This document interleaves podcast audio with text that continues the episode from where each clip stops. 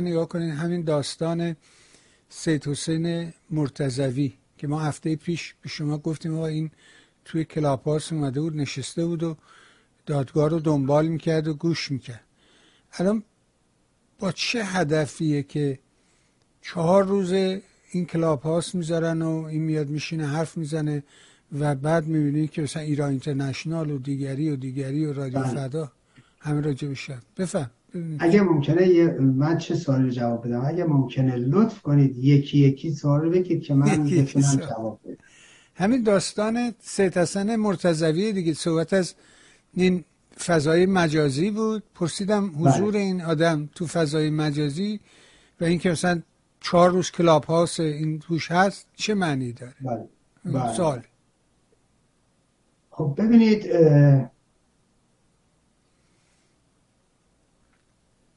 در هر صورت حالا من در واقع نمی‌خوام نیت خانی کنم. اما موضوعات مربوط به این رو خدمتتون عرض می‌کنم.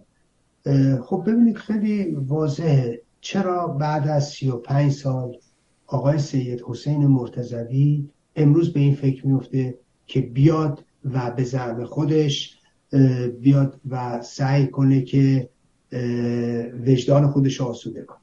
35 سال از کشتار 67 میگذره. 13 سال از زمانی که من علیه ایشون مقاله نوشتم میگذره و عکسش منتشر کردم میگذره. و تقریبا 20 سال از زمانی که من در ارتباط با ایشون در کتابم نوشتم میگذره. پس بنابراین ایشون دو ده هست که می‌دونه من چی راجبش نوشتم و چه مواردی رو راجع به ایشون مطرح کرد. از چیز جدیدی نیست. ولی چرا الان آقای سید حسین مرتضوی وارد این ماجرا شده و یک کلاب هاوس چند روزه رو و با ده ها ساعت صرف وقت به این موضوع اختصاص یک چیز بیشتر نیست. دادگاه حمید نوری است. موضوع دادگاه حمید نوری بسیار بسیار مهمه. موضوع دادگاه حمید نوری. حالا ایشون با هر انگیزه که اومده باشه در ارتباط با دادگاه حمید نوری دیگه. و گفتگو که دارن مشخصه که در ارتباط با موضوع دادگاه حمید نوری است. یعنی دادگاه حمید نوری ایشون رو وادار کرده که در واقع از سایه بیرون بیاد و بیاد و به زعم خودشون پاسخ بدن بنابراین ما اگر دادگاه حمید نوری رو نداشتیم به طور قطع و یقین ما امروز آقای سید حسین مرتضوی رو در کلاب هاست نداشتیم. چون ایشون اگه می‌خواست 35 سال پیش میومد اگه می‌خواست 20 سال پیش میومد اگه می‌خواست 13 سال پیش میومد عکس ایشون هم منتشر شده بود و حتی اینکه ایشون چیکار می‌کنن کجا هستن آدرسشون هم بنده داده بودم پس بنابراین همه اون چی که بنده راجبشون نوشتم جدید نیست. ولی چرا؟ چون دادگاه حمید نوریه. و این موضوع بسیار بسیار مهمه و این یکی از ثمرات دادگاه حمید نوری است که حالا امروز ایشون اومدن و سعی می‌کنن دامن خودشون رو پاک جلوه بدن ولی بقیه جنایتکاران هم مجبور میشن دیر یا زود پاسخگو بشن. این یه مسئله است. و می‌بینیم که اتفاقا ایشون میاد و تاکیدش چیه؟ میاد دادگاه حمید نوری رو هدف قرار و تاکید می‌کنه میگه دادگاه حمید نوری رو برگزار کردن برای اینکه یا حمید نوری رو دستگیر کردن دادگاهیش کردن برای اینکه کشدار 67 رو تخفیف بدن. فکر کنید چقدر آدم باید رزالت داشته باشه که موضوع کشتار 67 جنبه جهانی پیدا کرده. موضوع کشتار 67 ابعادش بین المللی شده. رئیسی هر جا میره به عنوان عضو هیئت کشتار 67 باش برخورد میشه. و یه حکم دادگاه اروپایی پشت ماجرا و پشت موضوع کشتار 67 اومده. و انقدر مهم بودی که خود این بابا رو به صحنه آورده. میاد میگه چی؟ میگه اینا هدفشون این بوده که هیئت کشتار 67 و موضوع کشتار 67 رو کوچیک کنن. فکر کنید. ببینید درست همون تبلیغات فرقه رجبی است. چون ایشون داره گوش می‌کنه و دقیقا دنبال کرده.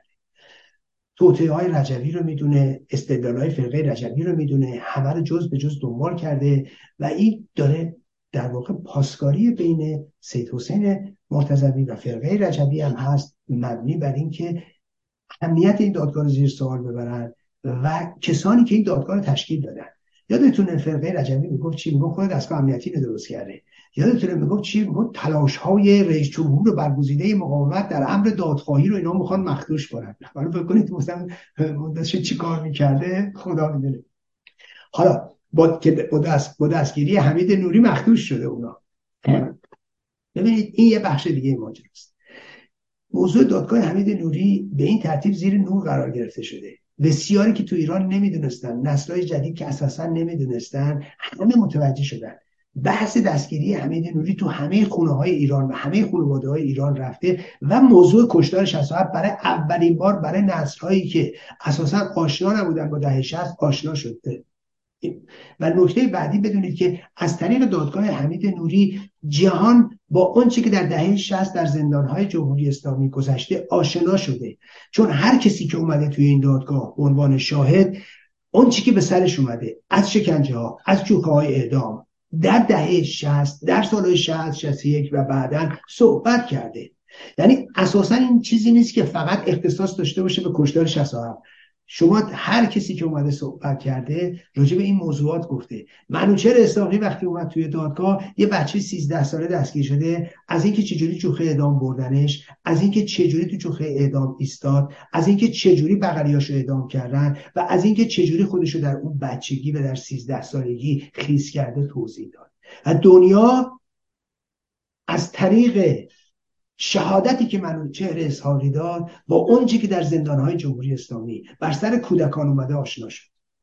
همه اینها در سایه چی بود؟ در سایه این دادگاه بود. بله دادگاه که می‌خواست تشکیل بشه یادتونه شریرانه می‌گفتن که می‌خوان دادگاه سرکاری به برای رژیم اینا رو درست کرده. ببینید حالا ایشون میاد میگه می‌خوان چیه؟ تخفیف بدن. و حمید نوری در واقع می‌خوان نقش اونو بزرگ کنن که بقیه کوچیک بشن. اول از که اعضای هیئت کشتار 67 در کیفرخواست اومده در دفاع داستان اومده و تاکید شده و همه چیز روشنه. هیچ کسی هم نه در شاهدین و نه در شاکی ها کسی نیومده بگه و نه در کیفرخواست که حمید نوری حکم اعدام می‌داده یا حمید نوری تصمیم گیرنده بوده. تمام شهادت ها مبنی بر اینه که حمید نوری ایشون معاون, معاون دادیار بوده ناصریان دادیار و سرپرست زندان در اون دوره بوده و ایشون معاون ناصریان بوده و نقش فعالی در کشتار 67 داشته. به چه طریق؟ ایشون اسامی رو میخونده افراد رو هدایت می‌کرده به در واقع کشتارگاه و همچنین افراد رو به دادگاه میبرده شیرینی پخش می‌کرده و در قتل هم شرکت داشته. این چیزی بودی که راجع بود. مطلقا در ارتباط با نقش حمید نوری در کیفرخواست و در اونچه که بنده مطرح کردم و در اونچه که در کتاب من اومده بزرگ نمایی نشده مبالغه نشده و خود حمید نوری به این مسئله معترف. این یک مسئله. و نکته بعدی در کجا؟ البته در دادگاه که نمیگه که ولی دائم تو خود در نزد وکلا که در نزد هیئت دادگاه یا داستان که نمیگه ولی به فارسی خودش تو دادگاه میگه. نگاه کنید این رو می‌خوام عرض کنم خدمتتون که پس بنابراین ادعایی که سید حسین مرتضوی می‌کنه شریران است. و این چیزی است که بایستی بهش توجه کنید. و سید حسین مرتزوی یکی از اهدافش در این کلاب هاوس در واقع نکته اساسی که درش هست اینه که تخفیف بده موضوع دادگاه حمید نوری رو. دادگاه مهمی که ما از طریق اون تونستیم مسئله کشتار 67 رو جهانی کنیم. یه مسئله دیگه هست. می‌دونید خود آقای سید حسین مرتزوی به بخش به اصطلاح اصلاح طلب رژیم وابسته است. اونا هم امروز یک برنامه کاری رو دارن تحت عنوان نجات ایران و موضوع رفراندوم و میر حسین موسوی. ایشون هم خودش رو به عنوان یکی از دلدادگان میر حسین موسوی مطرح می‌کنه. من قبلا هم ایشون نامه ای رو که به میر حسین موسوی برای جشن تولدش نوشته بود و به شعر شاملو اشاره کرده بود. بنده اینم قبلا بودم اینم توضیح دادم. خب؟ و نکته بعدی می‌بینید اینا می‌خوان برای خودشون یک در واقع آدمای به نوعی سلیم و نفس خودشون نشون بدن و برای خودشون سفید خودشون رو سفید هم بکنن به ترتیب.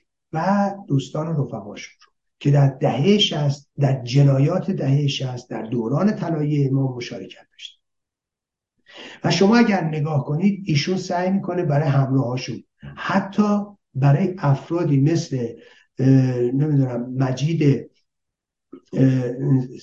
سه برادر که اهل زرند هستن حمید و مجید و از گردانندگان بیت امام هم هستن. اطراف خمینی میستادن برادرانش مجید انصاری خودش در رئیس سازمان زندانا بود دیگه. ایشون حتی مجید انصاری رو بخواد سفیدش کنه. مجید انصاری کسیه که بعد ایشون خودشو به عنوان یکی از دلدادگان آیت الله منتظری جلوه میده. ولی نکته جالب توجهش اینه که مجید انصاری یکی از کسانی که توت در توطئه برکناری آیت الله منتظری خودش و برادراش مستقیما شرکت داشت و نکته بعدی اینه بله اطراف ایشون خودش رئیس ستاد انتخاباتی میرحسین موسوی بوده تو زنجان حالا یا هر جای دیگه نمی‌دونم. خب می‌دونید که موسوی تبریزی یکی از کسانی که در دهه 60 به قول معروف زنده زنده آدم می‌خورد یکی از بزرگترین جنایتکاران علیه بشریت یکی از کسانی که در جنایات متعدد شرکت داشته از جمله در موضوع سینما رکس آبادان چه در آتش سوزیش و چه بعدا در محاکمه و قتل بیرحمانه عده بیگناه در این ماجرا. تا دادستانی انقلاب اسلامی حاکم شرعی آذربایجان غربی و شرقی و جنایات متعددی که مرتکب شد. خب اونم اگه نگاه کنید یار غار میرحسین موسوی با میرحسین موسوی رفتن به تبریز شانه به شانه هم. یا محمد علی نازم, نازم زاده خب ایشون حاکم شهر اوین بوده در سال 60 کسیه که اون موقع که کچویی می‌خواست لاجه افجهی می‌خواست لاجوردی و کچویی و گیلانی و اینا رو بکشه نیری رو بکشه. آره گیلانی اون روز نیومده بود تو نیری جاش اومده بود برای نماز. خب می‌دونید که نازم زاده هم اونجا بود. نازم زاده یکی از حکام شهر بی شهر بیرحم اوین بود. خب اونم الان شده اصلاح طلب و الان بیام چجوری علیه اعدام میگه. کسایی که من راجع به نازم زاده نوشتم می‌تونید برید خودتون نگاه کنید ببینید که چه پرونده سیاهی داره نازم زاده حاکم شهر سابق کاشان که در اوین هم حاکم شهر بود. خب می‌دونید که اینا همشون هم چون مدرسه حقانی هم. خود همین ست حسین مرتضوی مدرسه حقانی بوده و مدرسه حقانی هم یعنی مدرسه آدمکشی تربیت آدمکش و جنایتکار و اطلاعاتی و امنیتی و قضات شهر. اینا از اینجاها اومدن دیگه. در هر صورت اینا یه نوع سفیدکاری برای خود همین و پروژه خودشون هم هستش که باید به این مسئله هم توجه بشه. و این موضوعی است که بالاخره نمیشه ازش معروف روی برگردون چرا که تو جاجای این کلاب هاوس هم این مسائل رو مطرح می‌کنن. تو جاجای این کلاب هاوس هم میگه و در ارتباط با پروژه خودشون موضوع اصلاحات و اینها صحبت می‌کنن و رفراندوم. ببینید یه مسئله من خدمتتون بگم. آقای سید حسین مرتضوی می‌تونه بخشی از یک پروژه امنیتی باشه و یا می‌تونه قربانی یک پروژه امنیتی هم بشه. من این عرض می‌کنم برای که دست رژیم رو ببندم علیه. اگر اگر در واقع توطعی هم برای ایشون دارن دستشون رو ببندم پیشا پیش این رو مطرح می‌کنم. ببینید می‌تونه ایشون حتی قربانی یه پروژه امنیتی بشه حالا یه دستگیر کنن یا مثلا سر چیزی را کنن یا تصادفی یا بیماری سکته چیزی. و به نوعی بیان مثلا و بعد بگن دیدید این فلان و مثلا علیه ما بخوان پرونده سازی و جفسازی کنن. نگاه کنید قبلا دستگاه امنیتی این کار کرد. سر قضیه مهدی نحوی. مهدی نحوی یک سرباز بیگناهی بود که در کرمانشاه و در غرب کشور ایشون سرباز بود. به یه جرم ساده ای دستگیر شده بود تو بازداشت بود. سعید امامی پرونده اینو خوند. این پرونده به دنبال این بودن یک نفر رو سر موضوع انفجار حرم امام رضا قربانی کنن. اینو بردنش تهران بردنش زیر شکنجه. بردن تو خونه های ام و بعد او رو اومدن گفتن که آره می‌دونیم به تو ظلم شده و و و و یه روز بردنش بیمارستان. تو بیمارستان لباس مریضی به تنش کردن. گفتن اینجا میخوابی و بعد ادعا و بعد تو میگی آره من بود این بود یه نفری و اینها. چند تا جمله ازش گرفتن. جمله کوتاه. اینو نمایش بازی کرد. اون که بنده خدا نمی‌دونست چه داستانی پشت ماجرا خوابیده و چه شرارتی اینا دارن می‌کنن. اومدن عکس چهره نگاری شده مهدی نحوی رو تو روزنامه کیهان زدن. و بله چهره نگاری این این فرد قاتل است این فرد بمبگذار است اینو پیداش کنه. دست خودشونه ها. بعدا خانواده طرف رفتن سراغ خانواده طرف و بله خانوادهش اومد مادرش اومد خانوادهش اومد که بله این پسر ماست ما این دیگه پسر ما نیست این جنایتکار این فلان اسمش هم مهدی نحویه بعد از مدتی گفتن چه روز؟ آی گرفتیمش پیدا شد فلان حالا اون موقع همه زیر شکنجه و بعد دیگه چیکار کردن؟ پرده بعدی جنایتکاران این بود که به مهدی نحوی گفتن آره می‌دونیم تو به ظلم شده تو بدبخت و بیچاره بیا می‌خوام فرارید بدیم. یه اصله هم بهش دادن. شاید هم یه داستان دیگه هم بهش گفته باشن. یا مثلا بیا برو مثلا یه تیر به پای یکی بزن یا بیا برو این کارو بکن یا بیا برو بدو فرار کن. ما ولت می‌کنیم. این هم پیشت باشه اصله که کسی نتونه به در واقع تعدی بکنه. در هر صورت یه اصله دادن دستش. توی تهران پارس دم ایستگاه اتوبوس ولش کردن. گفتم بدو. تا تا دوید از پشت بستنش به جلوی چشم مردم. بعد گفتن که آی این فراری بود فلان مجروح شده بردنش بیمارستان. تو بیمارستان دکترش می‌گفت اجازه نمیدیم کسی نزدیک بشه. همه اینا داستان سرایی بعدم گفتن فوت کرد. اون فیلم رو پخش کردن. فلایان اومد تو تلویزیون. اون فیلم رو پخش کردن که قبلا گرفته بودن که این به هوش اومده یه لحظه گفته آره خودش بود. مثلا این عباس زاده بود. یه نفر دیگه ای که اون بدبخت هم گرفته بودنش که آره این بهرام عباس زاده بود این بهم داده بود. خب؟ حالا اصلا نمی‌دونست چه سناریویی بهش هست. خود اون بهرام عباس زاده هم نمی‌دونست چه اتفاقی داره میفته بهرام عباس زاده هم برداشتن بردن توی زاهدان به عنوان کسی که بمبگذاری کرده در مسجد مکی همین مسجدی که الان مطرح هست اونجا در ملای عام دارش زدن تیبارونش کردن. یادم نیست تیبارون کردن. آره تیبارونش کردن. یا دارش زدن نمی‌دونم. الان درست خاطرم نیست. یکی این دوتا. در صورت کشتنش. ببینید یعنی این دستگاه امنیتی از این کارا می‌کنه ها. می‌تونه این ایشون هم بخشی از اون دست داستانه بشه. بنابراین این رو باید توجه داشته باشیم که در هر صورت این با هر هدفی که اومده باشد اصلا برای من مهم نیست. ولی این چهار روز کلاب هاست در واقع یک پروژه امنیتی است به طور قطعی. از روز امروز گفتن که ایشونو خواستنش به نمی‌دونم اطلاعات زنجان. ببینید این پروژه پروژه امنیتیه. از روز اول دستگاه امنیتی می‌تونست مانع ایشون بشه مانع برگزار کننده های کلاب هاست بشه. این پروژه پروژه امنیتی بوده. از لحظه اولی که کلید زدن اون افرادی که در این ماجرا دخیل بودن از اون مسئول معیدی گرفته تا همین خانم نگار مزفری ببینید من داستان خدمتتون ارز کنم. نمی‌تونید شما ده ها ساعت کلاب هاوس بذارید در ایران و بعد به طور مسخره مطرح کنید که جابجا جا داریم میشیم مخفی نمی‌دونم. اینا همه بازیه. در لحظه دستگیریتون می‌کنن. هر کسی این حرفا رو بهتون می‌زنه دروغ محضه. اینا حقوق بازیه. اینا پروژه های امنیتی.